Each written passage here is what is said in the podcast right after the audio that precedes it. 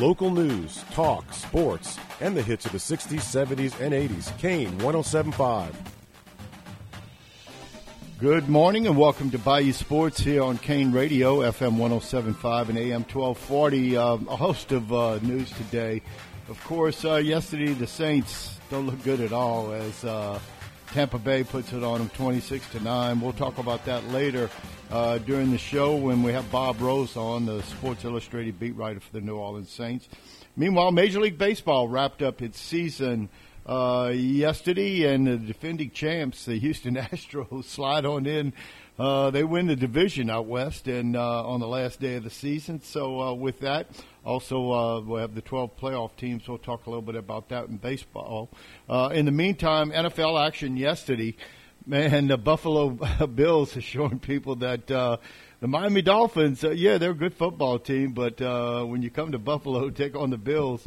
Uh, the Bills uh, pretty much uh, put the game away, 48 to 20. They beat the Dolphins, and uh, the Dolphins uh, don't have any answers for that. Of course, one good thing that came about uh, Jeff in that game is that the young man who uh, hurt himself early in the year played a lot in that ball game too. Uh, He didn't hurt himself this year. yeah, right. Well, he got hurt in January.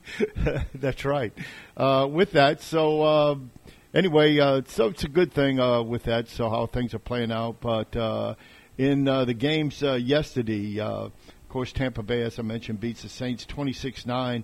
Uh, the Monday night game tonight at 7:15 kickoff. Seattle journeys to New York to take on the Giants. Elsewhere, Green Bay uh, well, t- uh, the Lions make a statement. They beat Green Bay in Green Bay, 34 to 20.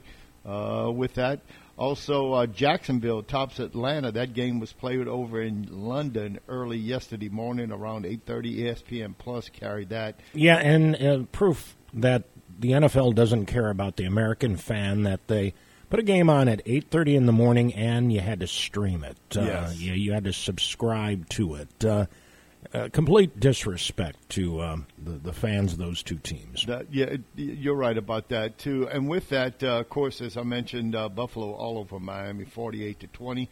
Uh, Denver, uh, Sean Payton fi- wins a game finally as they down the poor Bears, uh, 31-28 uh, with that game, and uh, uh, Denver scores 17 points in the fourth quarter to uh, beat He's the brutal, Bears. man. Yeah, just uh, Russell Wilson, three TDs. Uh, the Broncos rally from 21 down to beat the Bears.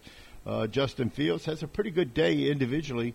He's uh, 28 out of 35 for 335 yards and four scores, but uh, they needed one more score in that fourth quarter uh, to put the game away and weren't able to do it.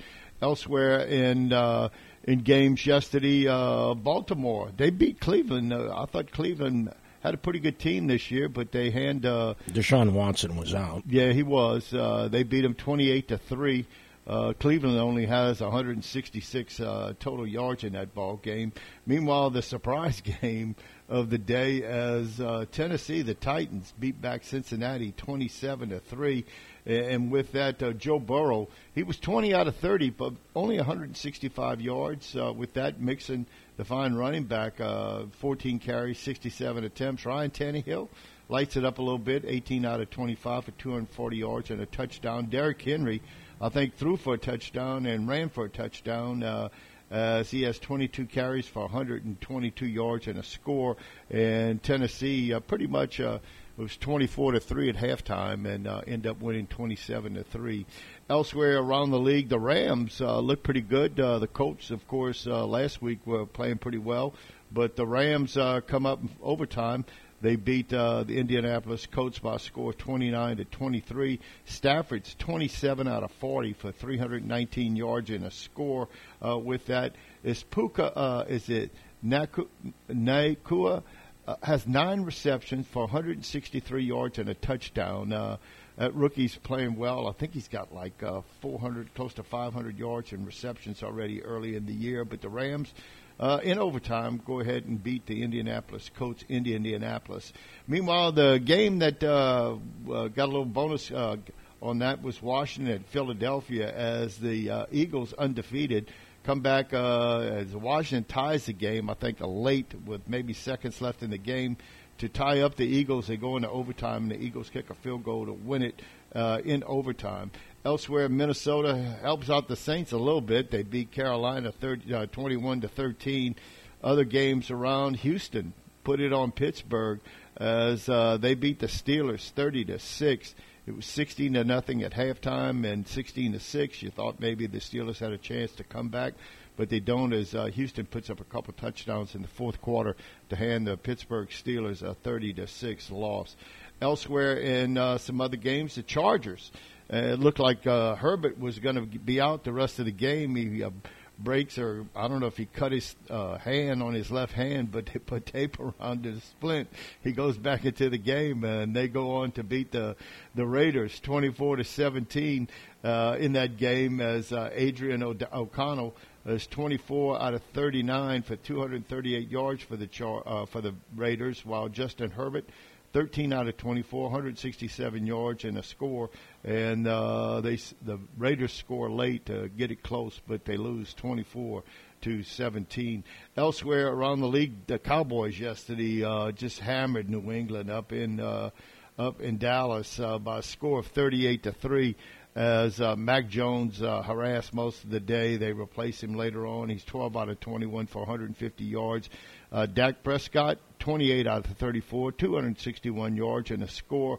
Pollard didn't have a great game, but uh, 11 attempts, 47 yards. Uh, the kicker, Dallas scores a couple defensive touchdowns, and they scored twice on a pick six and a fumble recovery deep in uh, uh, New England's territory, and it's picked up and running for a score, and then a pick six later on during the game as the Cowboys showing a little dominance without Diggs on the other side the cornerback who's out for the remainder of the years. He hurt himself in uh, practice before last week's game. 38 to 3 Cowboys rolling. Of course, they were upset last week by the Cardinals. Speaking of the Cardinals, they tried to hang with uh, San Francisco, who's also undefeated. San Francisco, uh, the game was close, uh, to, uh, 21 to 10 at halftime. Then Arizona scored again to make it 21-16.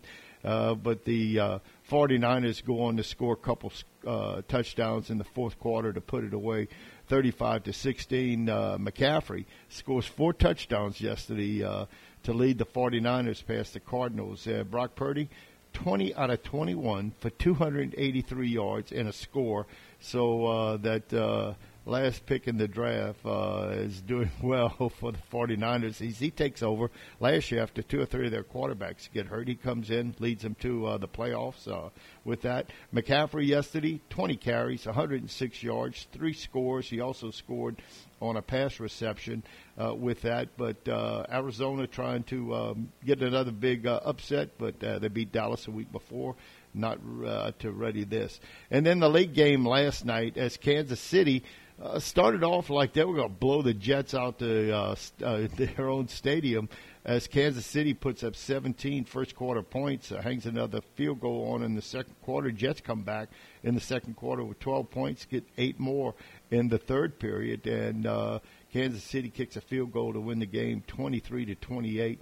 Uh, Mahomes, 18 out of 30 for 203 yards of score. Zach Wilson, 28 out of 39, 245 yards and uh, two scores.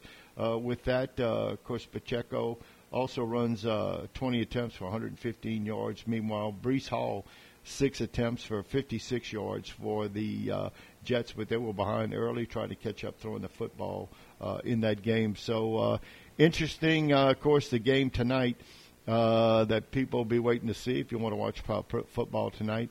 Uh, Seattle journeys to New York to take on the Giants. Seattle just a one and a half point pick, over and under 47. That game, of course, kickoff will be approximately uh, 7:15. Uh, with that, uh, should have pretty good weather. Slight wind, four miles per hour, 69 degrees temperature at MetLife Stadium.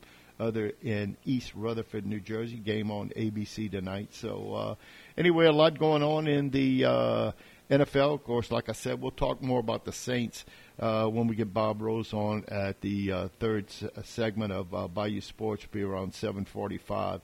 With that, uh, Major League Baseball, it looks like Jeff. I'm, I'm pretty sure that Miami's got to go. No, back. they don't. They don't. You sure? Shows here on this uh, graphic that they got to play today. What time? Uh, the time here they don't have it, but they say suspended, but two to one lead. Mm-hmm. But they show a game being played today. No, it's uh, they've already set up uh, the match with Philadelphia.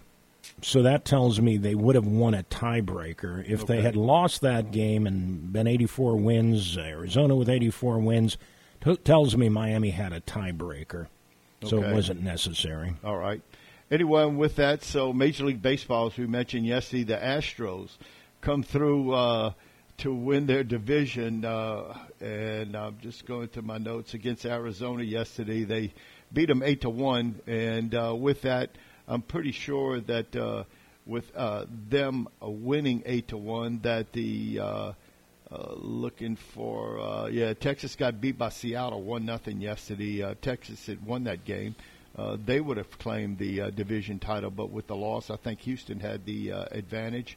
Uh, with that, so uh, elsewhere around the league, Cardinals win their final game four to three, but they have 91 losses on the year. Meanwhile, uh, Boston takes down Baltimore who all year I told you was a surprise team in the league. Meanwhile, Pittsburgh over Miami three to nothing. The Dodgers beat the Giants five to two. Uh, Oakland loses to the A, uh, Angels seven to three. Uh, Tampa Bay all, all, over Toronto twelve to eight. Cleveland loses to Detroit five to two. Uh, the Yankees also uh, lose five to two to Kansas City. Washington tops Atlanta ten to nine. Houston, as I mentioned, beats Arizona eight to one. Meanwhile, uh, San Diego beats the White Sox two to one. The Cubs lose to uh, Milwaukee four to nothing. Uh, Seattle beats Texas, as I mentioned moments ago, one nothing. Philadelphia over the Mets nine to one, and Minnesota loses to Colorado by a score of uh, three to two. Elsewhere, uh, with that, uh, the playoffs will begin. Uh, uh, with the uh, first games beginning, I believe uh, Tuesday. Is that correct? Yeah, they play Tuesday, Wednesday, and Thursday. They, yeah, it's almost disrespectful this first round of the playoffs. Almost saying, you know, we're going to have an extra round of playoffs, but we really don't care about them because it's Tuesday, Wednesday, Thursday, all in the same ballpark. Uh, not not all four series in the right. same ballpark, but uh, they don't travel. Um, again, uh, uh, you and I uh, are kind of old school when it comes to baseball playoffs. Uh, too many teams right now in it, and you know, yeah, was I happy the Cubs were in playoff contention for 161 games? Yeah, but at the end of the day, this this first round of the playoffs is lame. Yeah, it is. Uh, of course, uh, the Orioles uh, basically are the number one seed in the American League, and uh, with that, uh, we'll see how they fare uh, through the playoffs. Got to remember, Baltimore just two years ago lost 100 games in the regular season. This year, they won 100.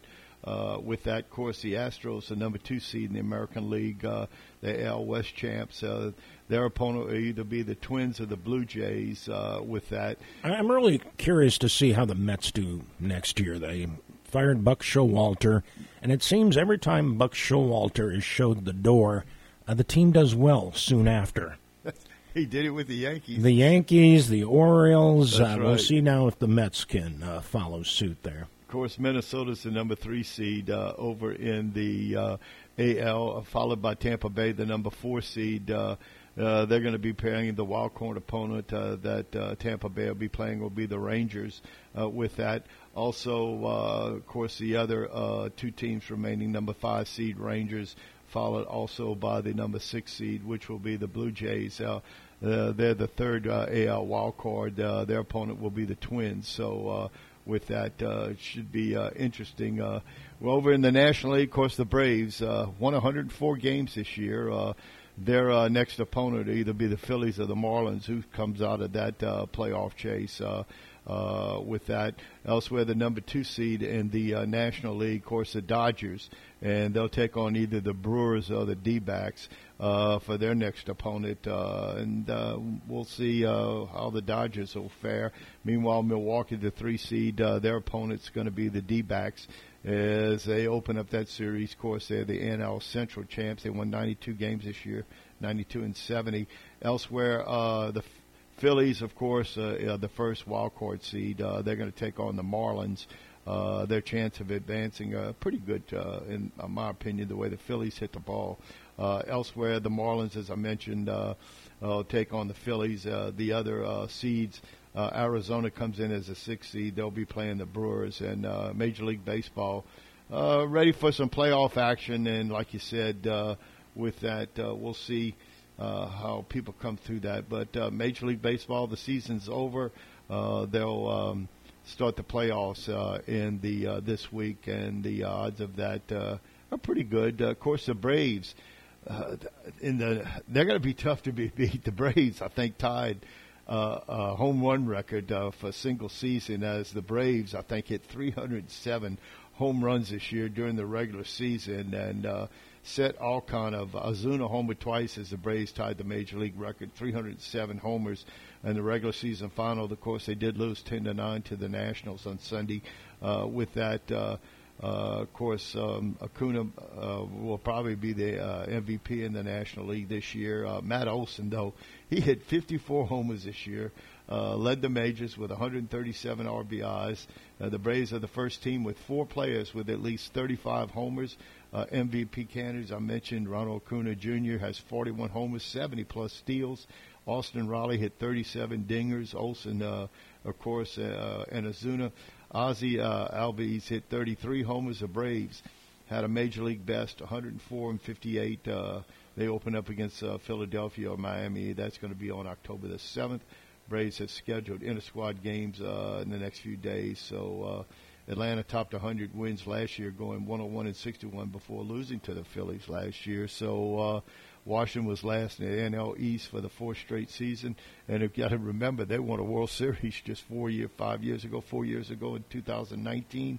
So uh, it's going to be interesting the baseball playoffs, folks, as uh, we garner that and look at that through the course of uh, playoff time. Uh, in the meantime, uh, elsewhere, uh, as I mentioned, uh, the brackets are set up uh, right now. So um, the lead, uh, what is it? The top two teams, the first and second teams in each, um, I should say, uh, league has a buys, and they take on the winners that come out of the wild card and the number three seed. So. Uh, with that Tuesday's schedule is Texas at Tampa Bay at three o'clock Eastern time on ABC.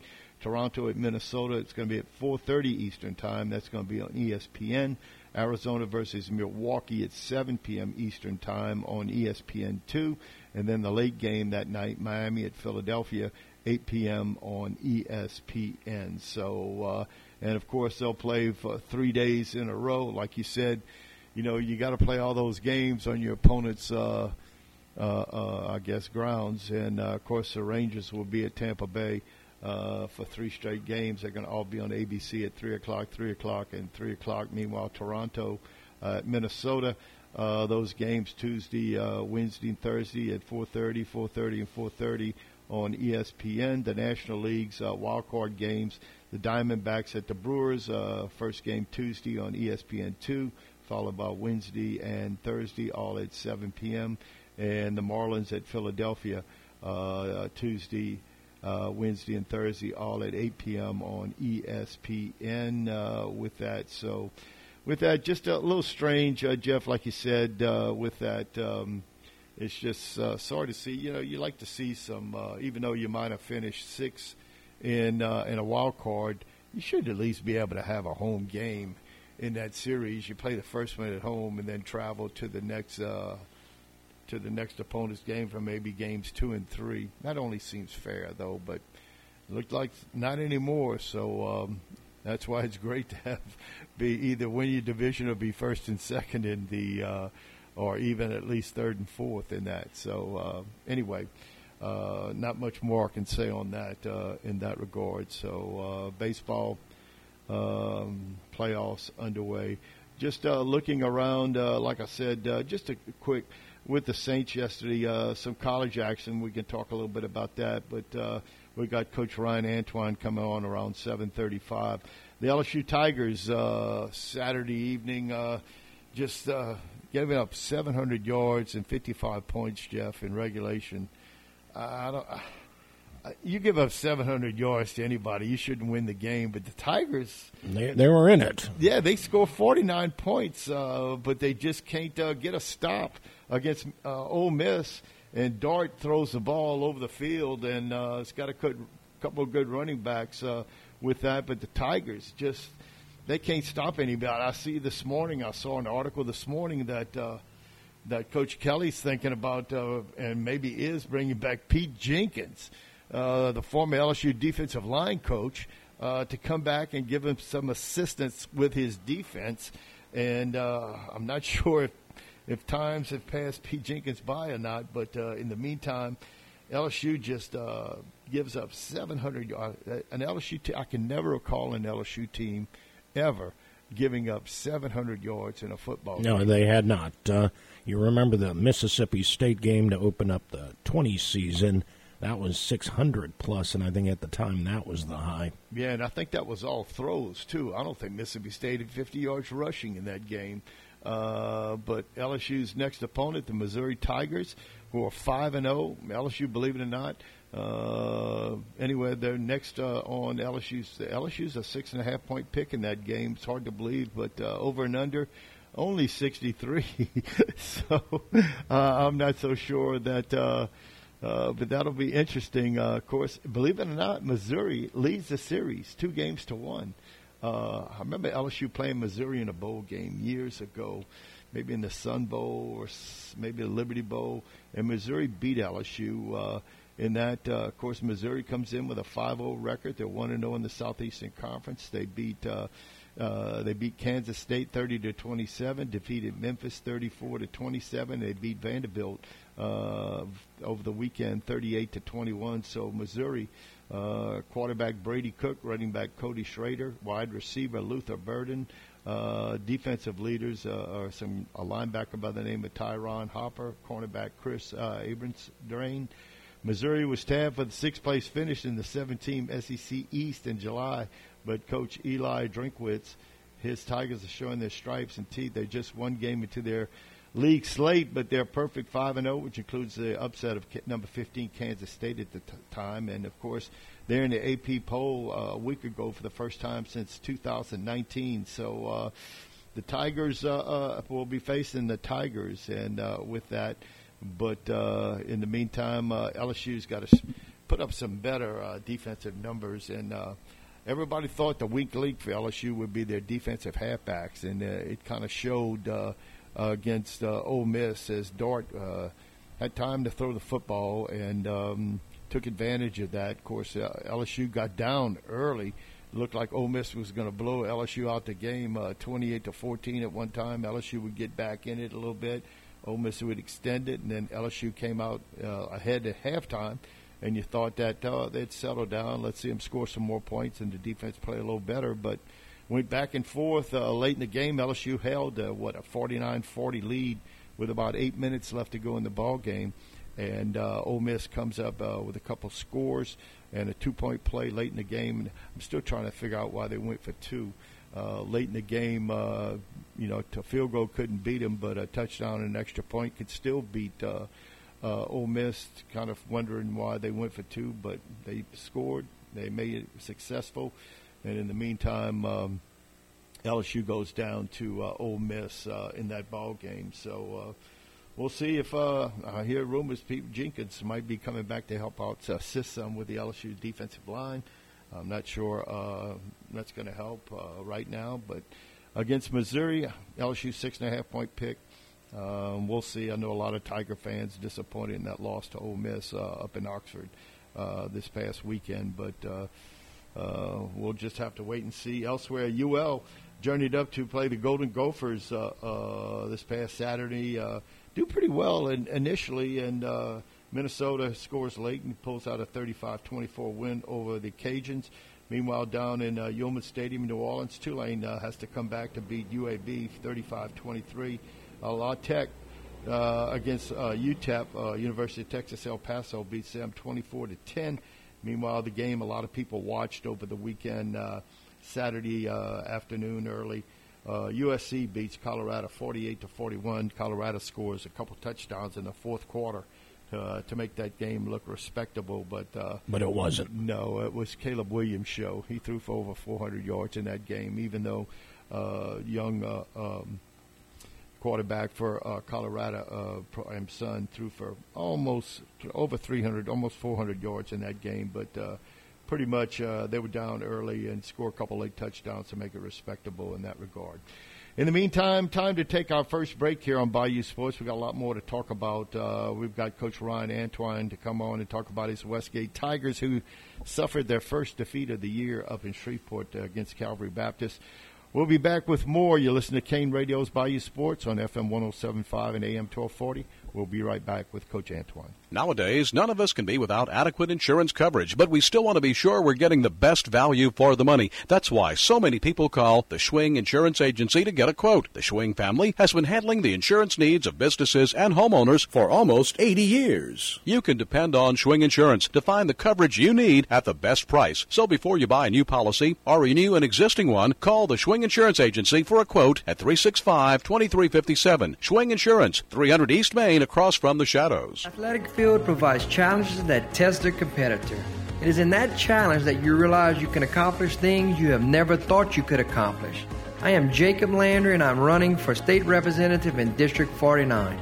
I've created hundreds of jobs, good paying jobs that families can build prosperous lives based on those jobs. This is my challenge and I need your help.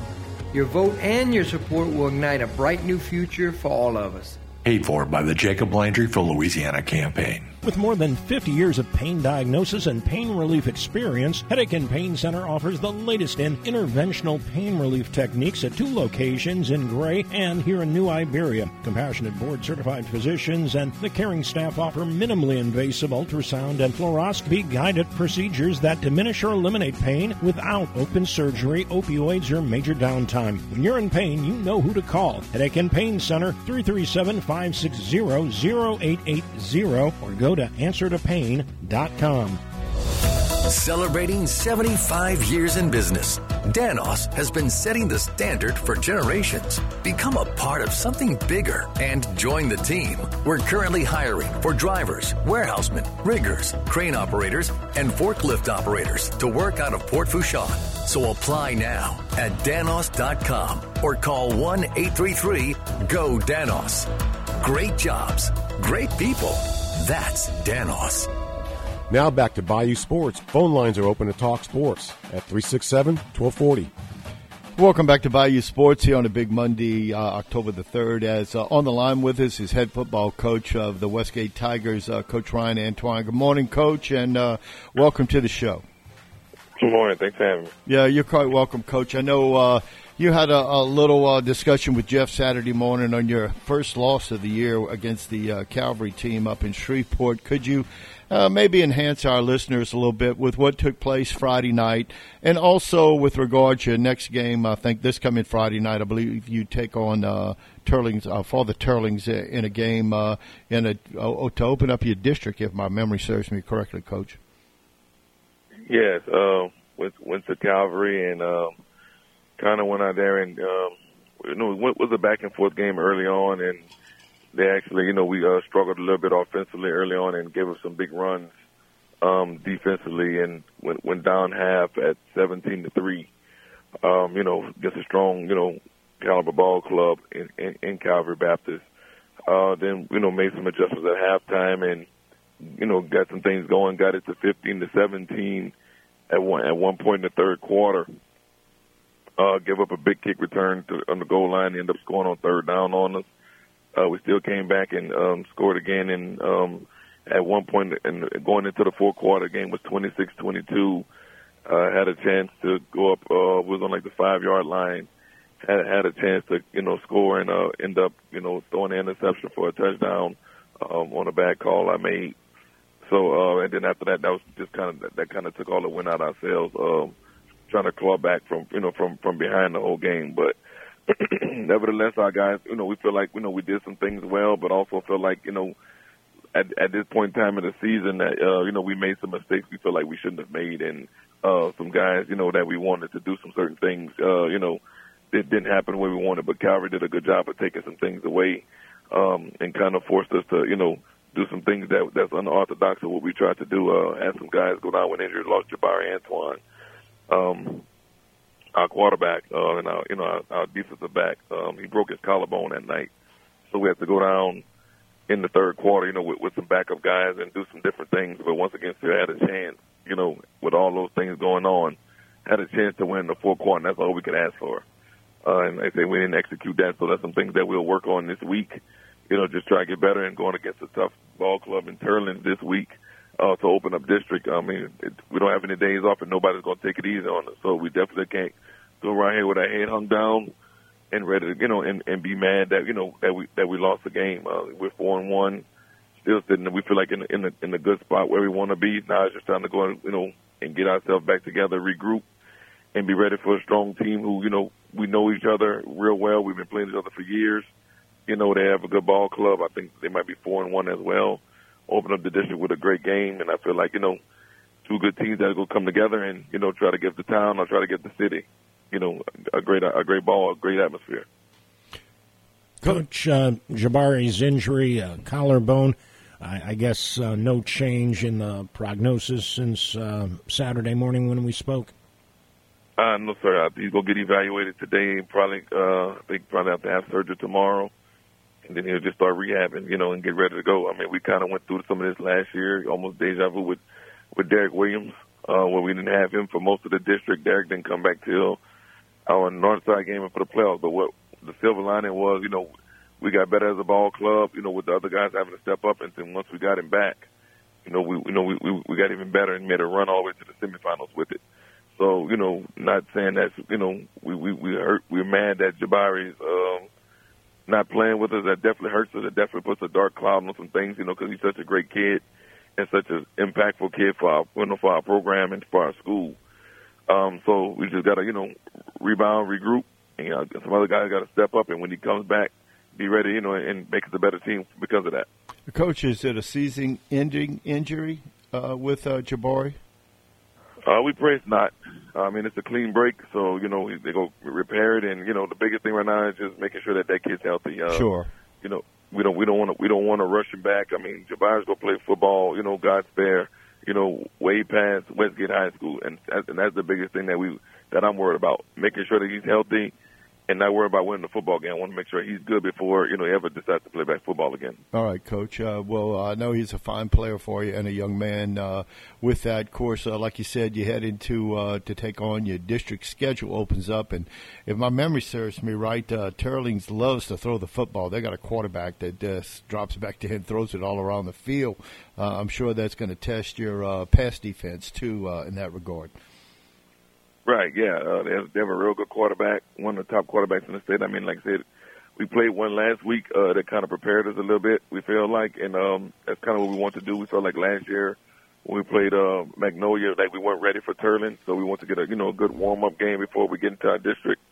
Uh, like I said, unfortunately, we didn't win the game against Calvary, but we feel like, you know, it got us prepared and didn't want to have a slouch, you know, game going going into what we were trying to go do. So, uh, but definitely, yes, uh, the Welch kid throws the ball real well offensive coordinator um, and head coach Dane Charpentier does a great job of moving guys around and making getting guys open to make plays. So we got to be on our p's and q's, and we got to definitely go out there and you know score some points to match them offensively as well, because you know they're going to try to put up some points and try to embarrass you. So we got to definitely be ready for that. Coach, uh, hitting the road uh, at Teurlings. Anything the fans need to know about making that trip? Uh, you know, it's a it's a good atmosphere you know, a good area, good stadium, and they're, they're you know their side of the stands gonna be packed. Uh, we need all the support and all the help we can get. You know, with uh, you know just helping our kids out and just being there for them on those Friday nights. That's a lot of memories that these kids are building. So definitely love for you guys to be a part of it. There you go. Tell us uh, a little bit about uh, the district this year. Uh, how how do you see it? Uh, any surprises at this point? Um, Northside is doing real well. Um, like I said, we kind of knew that you know, that they, they would be up and coming. So that, that that's good for our district. We feel like, you know, we have the toughest district in the state. Uh, I mean, so it won't be a slouch. You know, even like the North Vermilion went to the quarters last year. Um, so you know, they're they're they're going to be a tough opponent. You know, they're just not a down game, but I, I definitely feel like you know, you reach the postseason, this district prepares you for it because you won't see a team as tough as this probably until maybe late second round or you know in the quarters. So you just got to be ready, and you know it'll definitely you know test all your coaching and all your wit and what you're trying to do because you know this is a great district to play in. All right, well, Coach, appreciate you joining us on these Monday mornings. Uh, we'll check in with you again on Saturday morning as well, following the Teurlings game. But thanks for joining us today. Thank you, guys. Yeah, good luck to you, Coach. In the meantime, Jeff, uh, yeah, tough blow for the uh, Tigers of Westgate, uh, losing their fine uh, player, uh, Jabari. Uh, and, you know, he's just a quality kid, too, and I think he's, uh, he, I believe he is a junior. Yes. So he can come back next year, and he's going to be one of the more highly sought after young men uh, in recruiting next year. Uh, throughout, uh, with his broken uh, collarbone or not, he'll be well sought after in the meantime. Tough, tough weekend for uh, all of our uh, parish uh, schools, uh, with the exception of Catholic High and Acadiana Christian. Uh, they came away with victories over the weekend, but uh, the other six schools uh, falling. Yeah. it was a rough one. Yeah, game heard right here on Kane Radio uh, Friday night. Uh, Carencro Jackets put up 34 points, but just can't. First half was uh, competitive, and you know, it, interesting. Um, and I'm talking to people all weekend about the game. 14 possessions between the two teams in the first half, six in the second half. 14, but usually that's a whole game is 14 possessions. You know, I, I you know I keep a drive chart, and uh, there's 24 on it, on at least the first page, and it hardly ever gets full.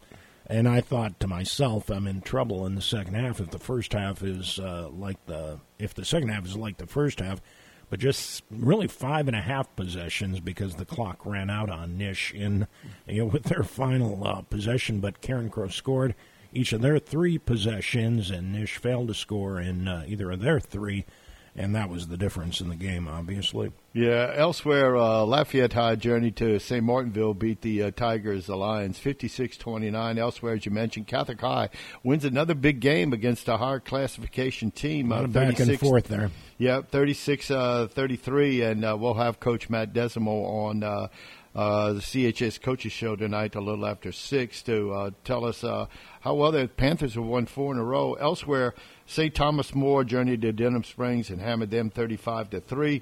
As we mentioned, Westgate gets beat 22 to 32. Uh, other scores around the area, uh, Delcambre traveled uh, to Westminster Christian over in Opelousas and get beat 38 to 6. Loreauville surprisingly lose to Welsh at Welsh to the Greyhounds 26 to 21. Elsewhere, Highland Baptist uh, takes on a juggernaut Vermilion Catholic and get beat 45 to nothing. Uh, was looking for some other scores uh, with regards to uh, Ascension Episcopal beats West St. John 49 to nothing, and a couple ex-coaches at Catholic High. I was trying to see how they did. Lakeshore didn't play this past weekend. Coach Indes had uh, the week off, but down in New Orleans, Holy Cross beat John Curtis 42 to 41 on a timed out play on a two point conversion. They get a tip ball to score their 40th point, go for two to win the game, and convert on a two point play. And they take down the number one ranked John Curtis uh, Patriots by a score of 42 to 41. Congratulations to uh, Scott Watney on that. In the meantime, uh, just about time to take our next break. We're going to get uh, uh, Bob Rose on the line and see what, what thoughts he has with regards to the Saints as the Saints uh, go down 26 to 9 to the uh, Tampa Bay Buccaneers. And we're going to be right back right after this with more. Is it time for a new roof or to repair the old one? Hi, this is Jake Blanchard with LA Classic Roofing. We're a third generation roofing contractor that has been in the business for over 70 years. As a locally owned and operated company, we're also licensed and insured for your peace of mind. We offer free estimates and a $100 referral fee for full roof replacement. Check us out on Facebook at LA Classic Roofing, and the number to call is 465-3888. LA Classic Roofing, professional roofing solutions since the 1950s. Hey guys, if you're looking for the top golf experience in Iberia Parish, you need to look no further than Cane Row Golf and Turf Club. Low or high handicappers will enjoy the beautiful greens, the recently refurbished sand traps, and incredibly plush fairways. And by the way, you don't have to be a golfer to enjoy Cane Row. The brand new clubhouse sports some of the best burgers, pizza, wings, and many other choices along with absolutely the best, most potent margaritas that you've ever tried. So whether it's golf, food, or just some fun, come to Cane Row and enjoy. Nowadays, none of us can be without adequate insurance coverage, but we still want to be sure we're getting the best value for the money. That's why so many people call the Schwing Insurance Agency to get a quote. The Schwing family has been handling the insurance needs of businesses and homeowners for almost 80 years. You can depend on Schwing Insurance to find the coverage you need at the best price. So before you buy a new policy or renew an existing one, call the Schwing Insurance Agency for a quote at 365 2357. Schwing Insurance, 300 East Main across from the Shadows. I am Jake Jacob Landry, and I'm tired of seeing Louisiana fumble away good paying jobs to our neighbors across the Sun Belt. That's why I'm running for state representative of District 49, because bringing opportunity back to Louisiana is a touchdown for all of us. As your next state representative, I will work hard to expand vocational training programs so that all of our people can have the tools to succeed.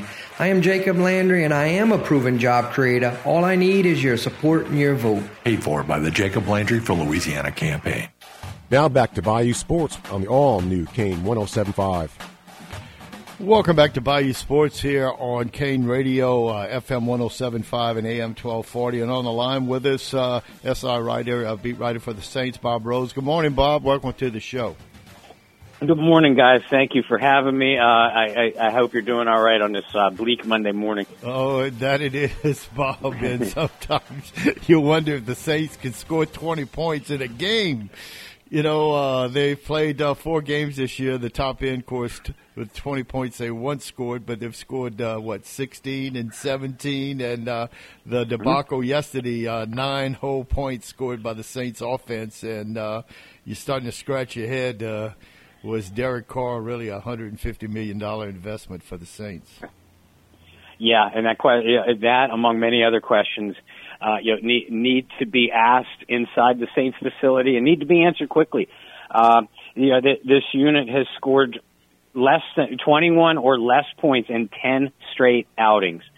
That's inexcusable. Uh, you know, we were told that Derek Carr was the per, quote unquote perfect quarterback for their system. And I like Derek, don't get me wrong. Um, you know, the problems go far beyond quarterback. Uh, while the offensive line, they played better yesterday, arguably their best game of the season. They're, they're still not playing well enough for a unit that has four number one draft picks and a number two selection.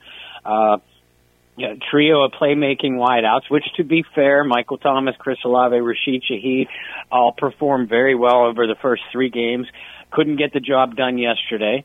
Uh, you know, and even Alvin Kamara, and I'm certainly not putting this loss on Kamara, uh, you know, even though he was held in check, uh, you know, they fed him the ball, which is exactly what we complained that Pete Carmichael didn't do enough of last year. Uh, Uh, you know, so at least at least that part of the game plan was sound. But simply put, guys, this this offense is broken, and there needs to be big changes, and there needs it needs to happen right now.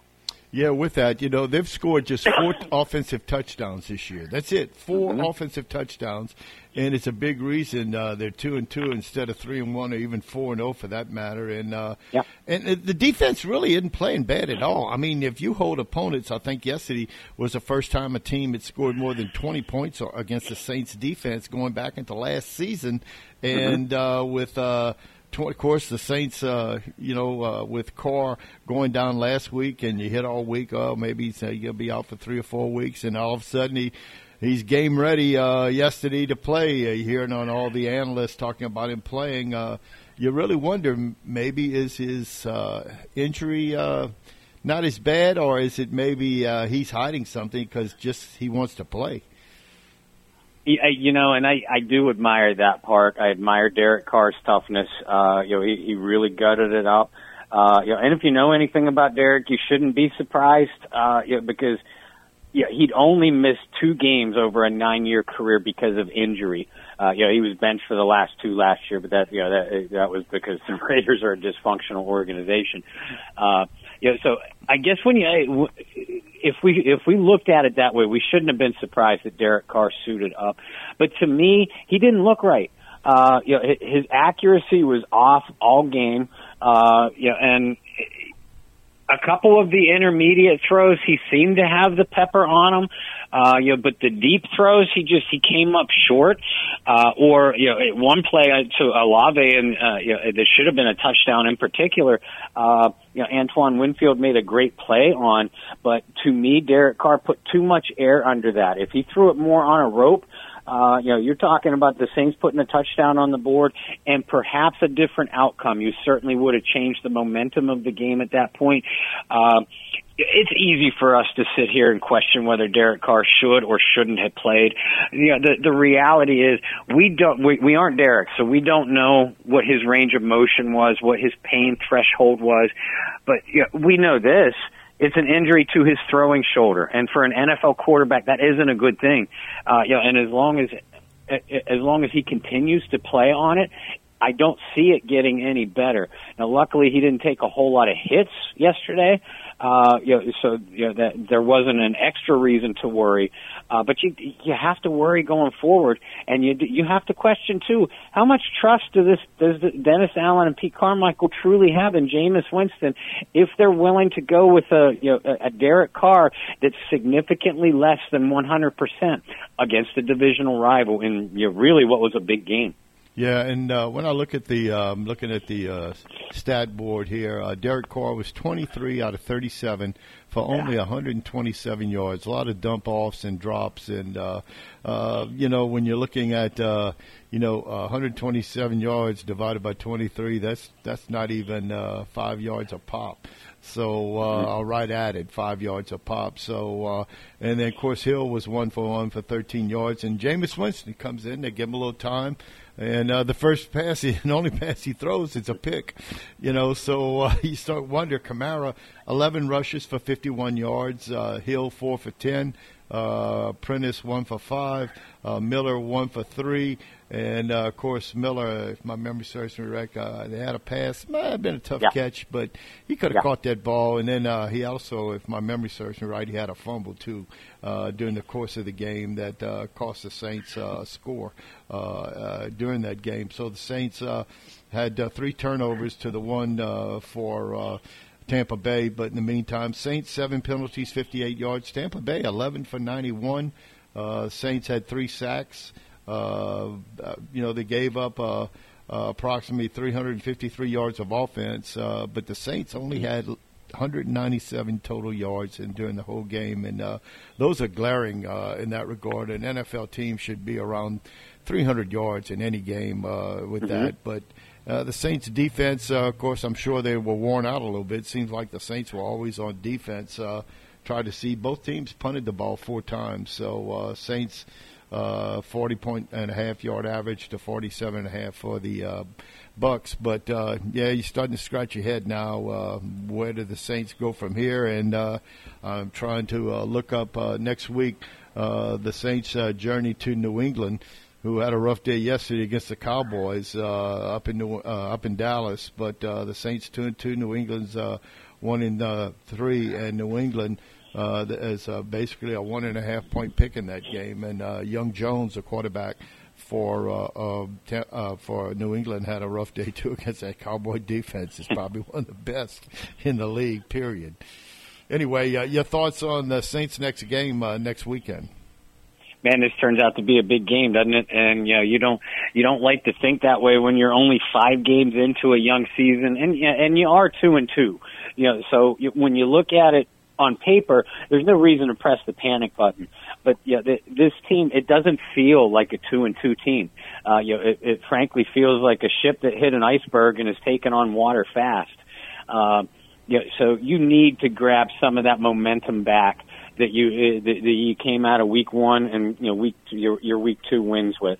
Uh, you know, and you know, nothing cures your ails better than winning on the road, regardless of the type of opponent that you're facing. Uh, you know, a couple of the things that concerns me with the Saints defense is uh, they weren't able to get off the field on third down. Tampa Bay was eight for 15 on third down, so that has to improve. And for the second straight week, we really, although I thought Bryan Bresee had an outstanding afternoon, uh, but other than that, we really didn't see any consistent pressure generated from the New Orleans front four.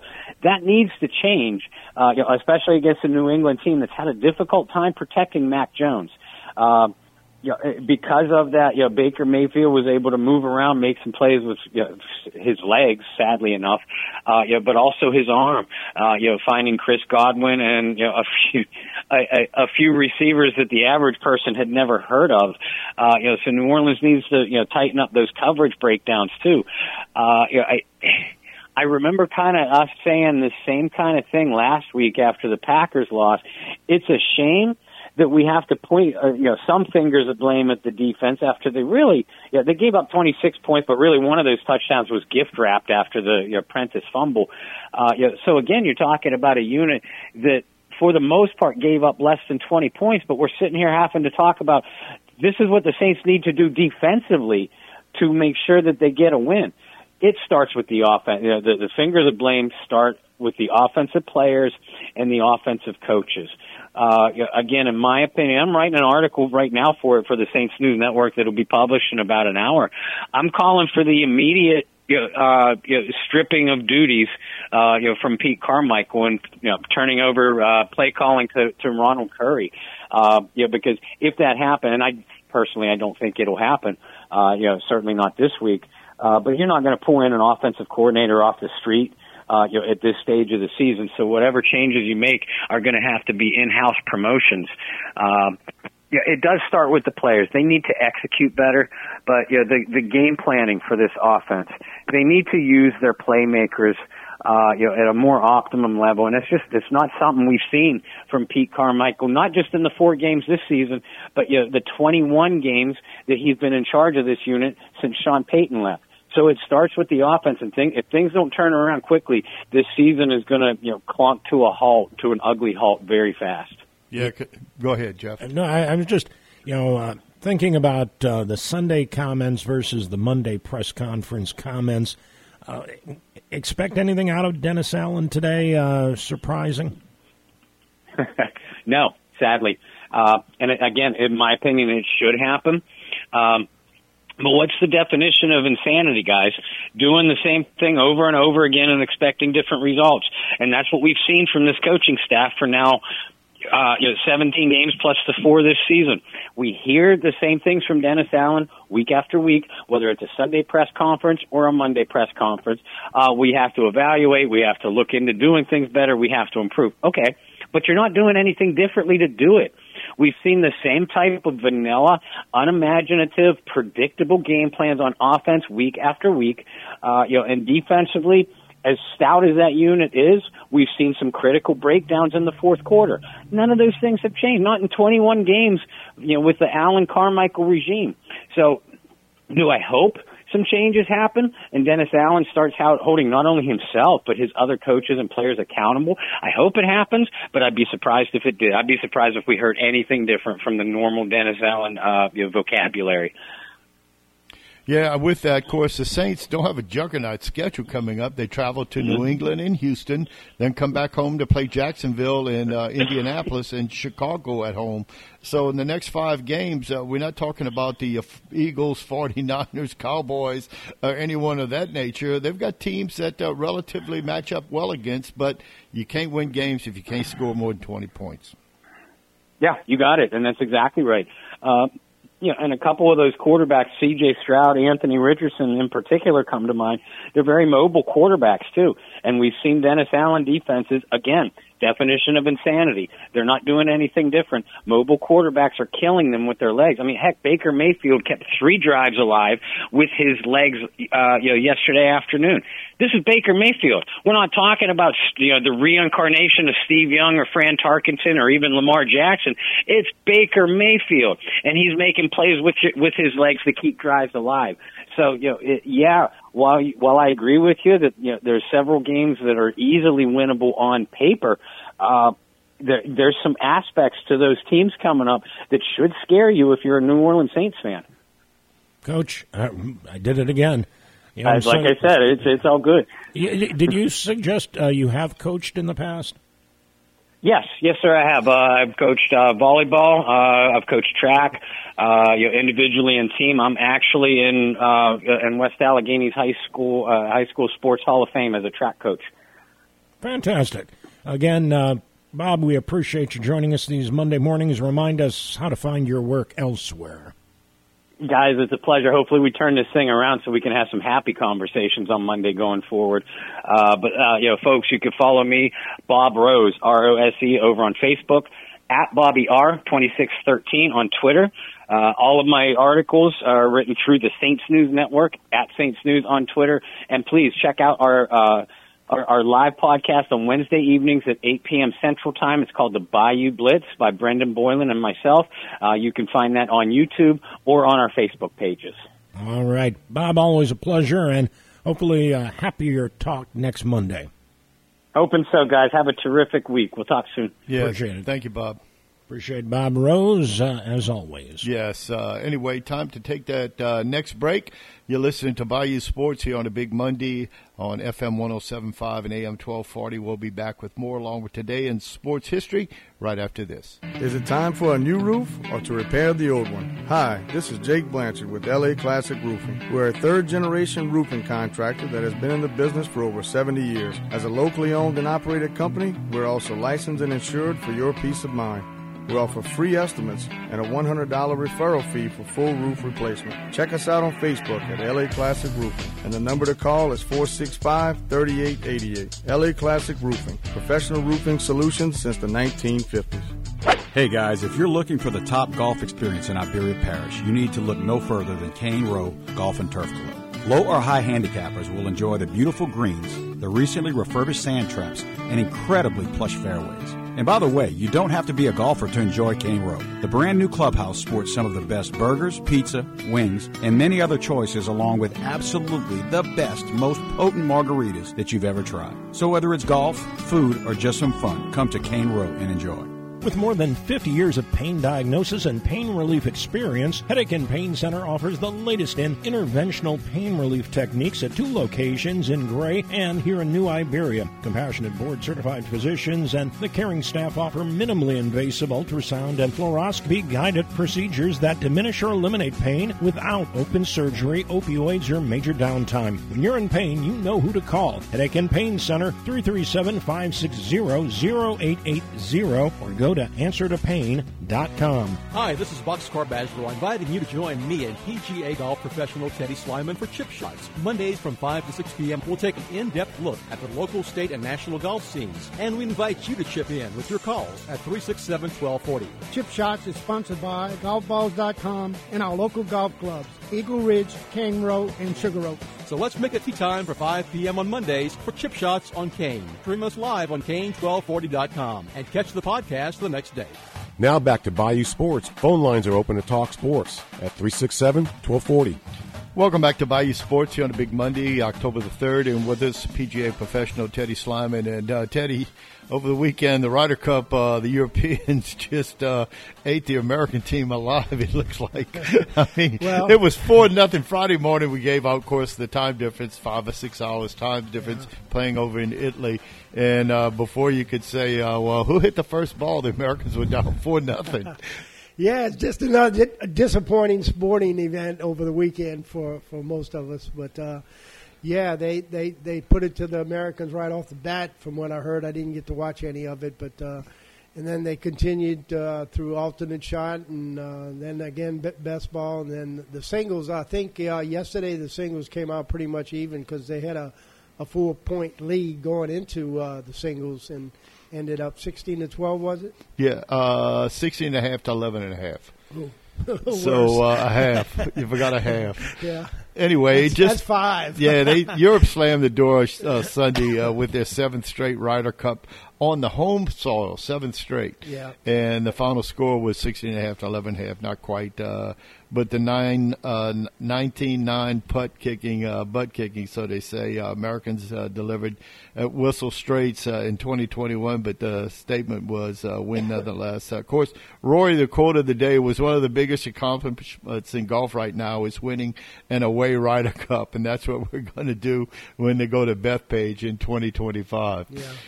It seems like the Europeans have more of that uh, fellowship, you know, pulling for each other more than the Americans do, in, a sense. You know, golf's an individual sport, so 99% of the time they're playing against these everybody else. So I don't know. It's uh, So you're saying egos get in the way with the American team? Uh, I would think so. You know, I mean, I don't know. It's just it just seems that way. You know, guys like Rory and Jon Rahm, they they pull for each other so much and and uh, really you know care about representing their country and. And, and pride and all that. So I, I think that has something to do with it. I'm not saying all because certainly, uh, you know, up and down the line, I think we were about equal if you look at the, the players in their rankings. Did you all that. think the Americans had a strong team this year? Could they have had a better field uh, with the players they brought over? There? I don't think they, they could have had a stronger, t- Okay. you know, as far, as far as rankings and stuff are Okay. concerned throughout the course of the But year. who was playing well, you know, over the past, uh, say, three or four months? Scotty Scheffler, I mean, omitted, you know. know. Oh, I mean, I mean, I don't know. Uh, Keegan Bradley was the one on the bubble that you know they said should have gotten picked, didn't get picked, and he picked Justin Thomas, who was playing awful throughout the course of the whole year. Eh, I mean, match play is a different animal. Sure. You know? I mean, it's just uh, that's totally different from what they do day to day, and uh, it's. Um, I don't know. It's it's confusing to, to to understand how how the Europeans. You know, yeah, you mentioned uh, you know on their home soil that had a lot to do with it because a lot of those players got a chance to play that golf course, which none of the Americans ever played it before. And from what I understood, it's it's one of those risk reward type golf courses where you, it's a little quirky, so you have to know where the bounces are and what to when when and when not to go for it and stuff like that. But uh, I'll read up on. I I heard there was an incident. Boxcar told me about. Uh, Rory and and uh, Caddy. They got in their faces each other. I, that they did. Isn't that something? How how a game can No. bring out the, the heat in you? Yeah, like? I'll let you in box Boxcar expound upon that during uh, chip shots yeah. tonight from five to six. Uh, but yeah, one of the caddies got in Roy's face. Big guy too, man. Yeah. Roy's not a big guy. No, that was Rory a big guy. They got in his face. I go, yes, sir, caddy, Mister Caddy. Those caddies in good shape too now. They oh yeah, that big bag oh around. yeah, so- more so than the pros. Oh, yeah. uh, anyway, but they they get paid rewardingly Oh, yeah. well Yeah. when they win, though. When the players win, they That's win. right. Anyway, chip shots tonight at uh, from five to six with uh, Teddy Slyman and Ralph Boxcar Bergeron. Uh, you're quite welcome. Anyway, uh, meanwhile, today in sports history on October the third, here back in 1904, the New York Giants pitcher Christy Mathewson strikes out 16 Cardinals in a three to one win. It was a new major league record for uh, strikeouts in a game. And that game only took one hour and 15 minutes. Unbelievable. In 1919, a Cuban by the name of Dolf Luque becomes the first Hispanic player to appear in Baseball World Series. He pitches one inning of relief and the Reds three to nothing a win over the Black Sox. That's right, the Chicago White, uh, White Sox. Uh, who uh, supposedly, uh, and uh, of course, they were acquitted of throwing the series, but Kennesaw Mountain Landis didn't think so two years later. Elsewhere on this date, 1920, St. Uh, St. Louis Browns first baseman George Sisler collects 257th hit of the season to set a major league record at last of the 21st century when uh, Ichiro Suzuki uh, got 262 uh, one year.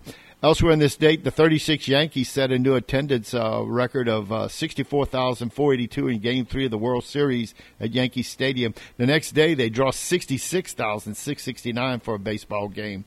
Also in this date, 1940, the Cincinnati Reds win Game 2 of the World Series 5 to 2 versus the Tigers at Crosley Field. It snaps a 10-game losing streak for the National League in World Series games dating back to the Game 6 of 37. Also in 42, the Yankees shortstop Frank Crosetti, you know, he wore number 2 like Derek Jeter did. He shoves umpire Bill Summers in Game 3 of the World Series. He's fined $250 and suspended for the first 30 days of the 43 season. Also on this date, 1942, Triple Crown winner, Whirlaway, written by George Woolf. You know, he rode Seabiscuit against that match race against War Admiral. Well, he's the Jockey Club, uh, Go Club at Belmont Park. First thoroughbred Whirlaway to win a half million dollars in earnings in a lifetime.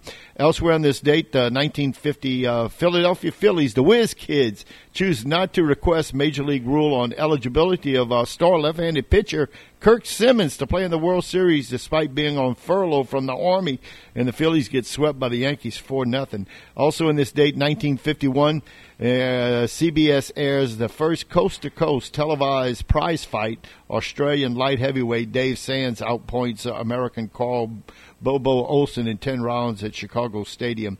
Meanwhile, today, the shot heard round the world is Bobby Thomson hits a three-run homer off of Ralph Branca of the Brooklyn Dodgers in the bottom of the ninth inning with one out to give the Giants a dramatic five to four win over the National League uh, pennant at the Polo Grounds. And the Dodgers, who had had a 13 and a half game lead in mid-August, ends up getting beat by the Giants in that game. But believe it or not, my uncle and Weeks Dotree were at that game as uh, uh, friends of uh, uh, Yankee third baseman Bobby Brown was uh, Dr. Dotree's roommate at Tulane Medical School that particular year. Elsewhere on this date, 1962, the Giants beat the Dodgers in the playoffs in a 64 in a NL plinch, uh, pennant clincher. I remember watching that game as a kid. We got home from school at 3:30. It was just coming on. The Dodgers set a major league record for attendance only two million seven hundred fifty-five thousand. They played, I think, still in the Coliseum. I don't think uh, uh, Dodger Stadium was built yet, or maybe it was. Elsewhere on this date, 1965, Whitey Ford wins his 232nd game at 11-5 victory over the Red Sox, becomes the Yankees' winningest pitcher. Also in this date, 1974, 39-year-old Frank Robinson becomes uh, the first African American manager when he signs as a player manager for the Cleveland Indians back then. Now the Guardians, a one-year contract estimated at over 180,000. Elsewhere on this date, 1974, future Hall of Fame uh, basketball guard. Um, Zeke from Cabin Creek, Mr. Clutch. Jerry West retires after 14 seasons with the uh, Lakers. Also, in this date in 1976, future Hall of Famer Hank Aaron singles in his last major league at bat and drives in a run his 2,297th uh, RBI. Elsewhere in this date, in 1989, the Oakland Raiders' 42-year-old Art Shell was the first African American to be an NFL head coach in modern times. Also in 1990, uh, Kansas City third baseman George Brett becomes the first major leaguer in history to win batting titles in three different decades uh, in 76, 80, and of course 90. Elsewhere in the state in 2004, the Mariners' Japanese right fielder uh, Ichiro uh, Suzuki adds two more singles to finish the season, as I mentioned earlier, with 262. Elsewhere on this date in 2021, the Cleveland uh, Indians uh, win their last game under the Indians' name, beating the Rangers six to nothing. Also, in this date, Tampa Bay quarterback Tom Brady becomes the NFL's all-time leader in career passing yardage in a 19 to 17 win over the Patriots. Brady goes for 269 yards. He passes Drew Brees, who had initially held the record. Birthdays today. Born on this date, 1951, Dave Winfield, the Hall of Fame outfielder, 12-time All-Star, seven-time Gold Glove winner, six-time Silver uh, Slugger. Uh, the San Diego Padres and the Yankees, born in St. Paul, Minnesota.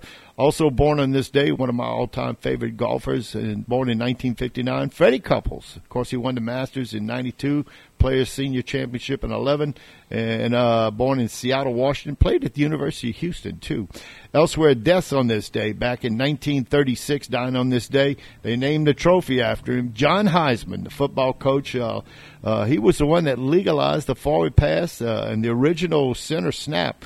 He dies from pneumonia at the young age of 66.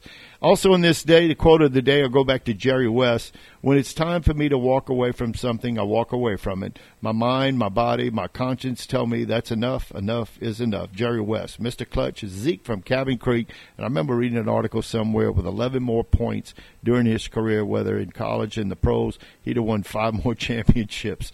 Uh, he lost by a point at West Virginia to uh, at the time I think it was uh, California, and uh, with the uh, of course with the Lakers, how many times the Celtics end up beating them by a point or two in uh, the NBA Finals. Uh, anyway, Jeff, that's today in sports history here on a big Monday, October the third. now back to you. The stadium, Dodger Stadium, did open in '62. Okay, it so okay. It, it, was you know Major League Baseball's uh, near biggest capacity. Well, at the time, uh, Cleveland, uh, the capacity. Yeah, municipal, yeah. Well, it was certainly bigger, but uh, I don't think they put in that kind of uh, crowd that uh, the Dodgers brought in in '62. Angels also shared Dodger Stadium. That's right. That's um, right. Ch- Chavez Ravine. That was the name of the uh, hole in the ground there that the city of Los Angeles gave to Walter O'Malley mm-hmm. in 350 acres, and he took it.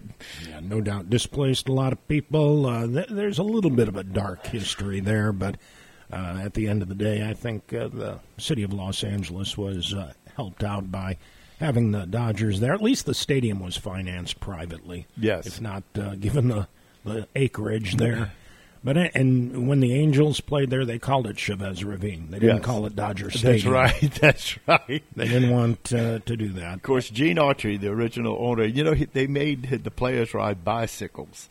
Uh, I think during the course of the game, uh, the singing cowboy Gene Autry uh, owned it. And he passed away in '98.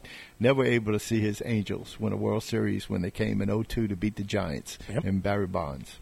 There you go.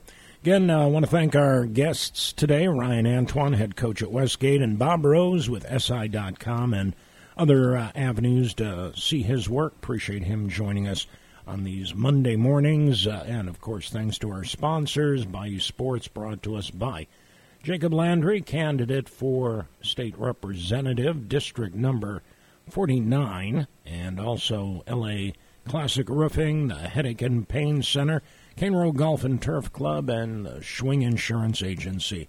Big thanks to those folks, our sponsors of Bayou Sports.